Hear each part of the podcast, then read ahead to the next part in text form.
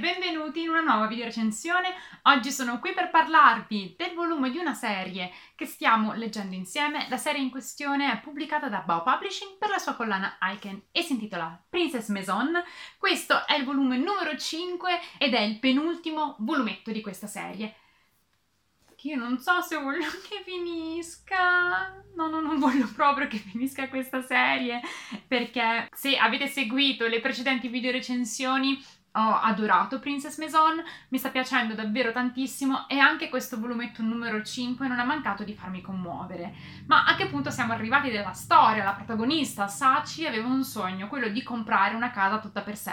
Finalmente il sogno si è realizzato e adesso, già dal volume precedente abbiamo cominciato a vedere le vicende del dopo acquisto della casa, adesso sta cercando di abituarsi alla sua nuova condizione di vita, quella di proprietaria di un appartamento, un appartamento molto grande per lei. Nel volumetto precedente abbiamo appunto avuto un assaggio di quello che poi è il tema centrale del volumetto numero 5, vale a dire il vivere con qualcun altro, lo sposarsi e l'avere una relazione stabile. Abbiamo visto come i personaggi di questa serie abbiano tutti quanti degli approcci diversi alla vita. In particolare, questo volumetto qui è incentrato su uno dei personaggi principali, Kaname. Kaname è la più anziana delle due segretarie dell'agenzia immobiliare alla quale Sachi si è rivolta per l'acquisto della casa. Per intenderci, Kaname queste sono le due segretarie, no? Kaname è quella Mora, che è appunto protagonista di questo volumetto, perché il tema centrale è quello delle relazioni e delle intenzioni di sposarsi. Sappiamo già che Sachi ha avuto un dei trascorsi particolari, una vita difficile che l'ha portata ad essere da sola per gran parte del tempo. Ha deciso quindi da sola, in autonomia, di comprarsi un appartamento e ora sta cercando di adeguarsi a questa nuova situazione, appunto, per conto proprio. In particolare la vediamo impegnata a cercare di fare suo il quartiere in cui è la sua nuova casa. Però la vediamo appunto non interessata a, al matrimonio, a cercare un compagno.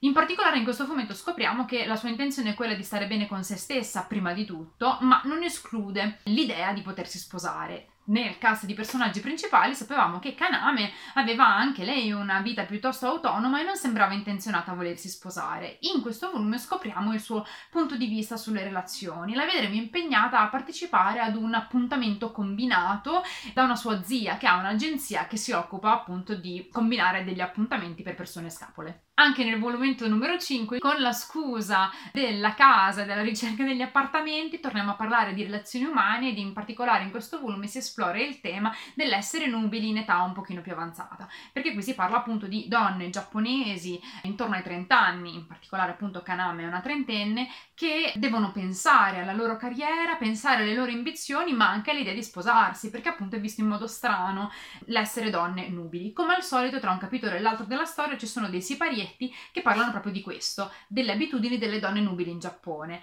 che appunto sono il target principale di questa storia e che parla proprio delle difficoltà che le donne possono incontrare in, in Giappone all'idea di comprare casa quando non sono sposate. Questo è un volume che ho trovato particolarmente bello per quanto riguarda la composizione delle tavole. Eh, non ho mai nascosto il mio amore per il modo in- delicatissimo in cui Aoi Ikebe disegna i suoi personaggi, ma questo volume in particolare secondo me ha lasciato un pochino più spazio a una certa poesia rispetto ai precedenti. Infatti vediamo queste tavole sono diverse in diversi contesti, soprattutto per quanto riguarda quelle storie un pochino più brevi di personaggi secondari che poi non rivediamo più, ma di cui sappiamo qualche informazione per un attimo, ormai sappiamo come funziona Princess Mason in questo senso, però ci sono tantissime tavole che sono estremamente essenziali. C'è un sacco di aria in queste pagine e si lascia proprio agli sguardi, ai movimenti di questi personaggi il compito di narrare una storia. Quindi ci sono poche parole e tanto spazio lasciato all'interpretazione di quello che sta accadendo e è una cosa che appunto ho gradito in modo particolare. Guardate ad esempio questa coppia di tavole e sono questi momenti di maggiore carica emotiva, li avevamo visti anche nei um, volumetti precedenti e il mio invito come al solito è quello di andare a recuperare i video con le recensioni degli altri volumetti sempre su bettaste.it. Tra l'altro in questo caso voglio farvi vedere anche la copertina perché uh, l'illustrazione della brossura mi è piaciuta tantissimo in questo volume ed è quasi inutile per me ripetervelo, ma io ho amato davvero tantissimo questa serie. Spero che voi siate a guardare questa video recensione perché come me state leggendo Princess Maison è una storia sicuramente particolare eh, e ha un target molto specifico perché si parla appunto di donne nubili ed in particolare che affrontano quelle che sono situazioni tipiche della cultura giapponese ma che in realtà per certi aspetti non sono neanche così lontane da quelle che abbiamo nel nostro paese.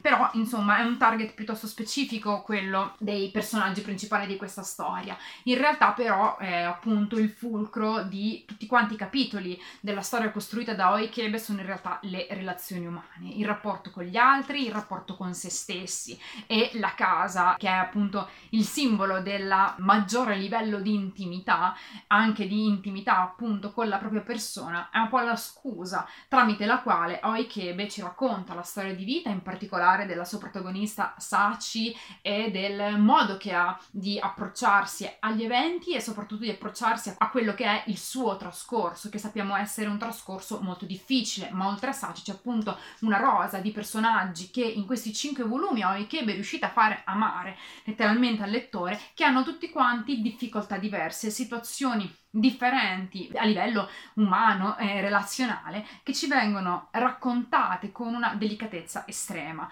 Con l'estate eh, si concluderà anche questa serie con l'uscita del volumetto numero 6 da una parte non vedo l'ora di vedere come questa storia si concluderà, dall'altra parte sono certa al mille per mille che questi personaggi mi mancheranno tantissimo. E sapere della loro quotidianità, delle loro giornate e delle loro difficoltà di tutti i giorni, beh insomma penso che mi mancherà, mi mancherà molto. Io vi ringrazio per aver guardato questa video recensione, vi invito come sempre ad andare a recuperare la serie Princess Mason edita da Bao Publishing per la sua collana Icon perché è eccezionale e vi do appuntamento alla prossima. Ciao, Taste!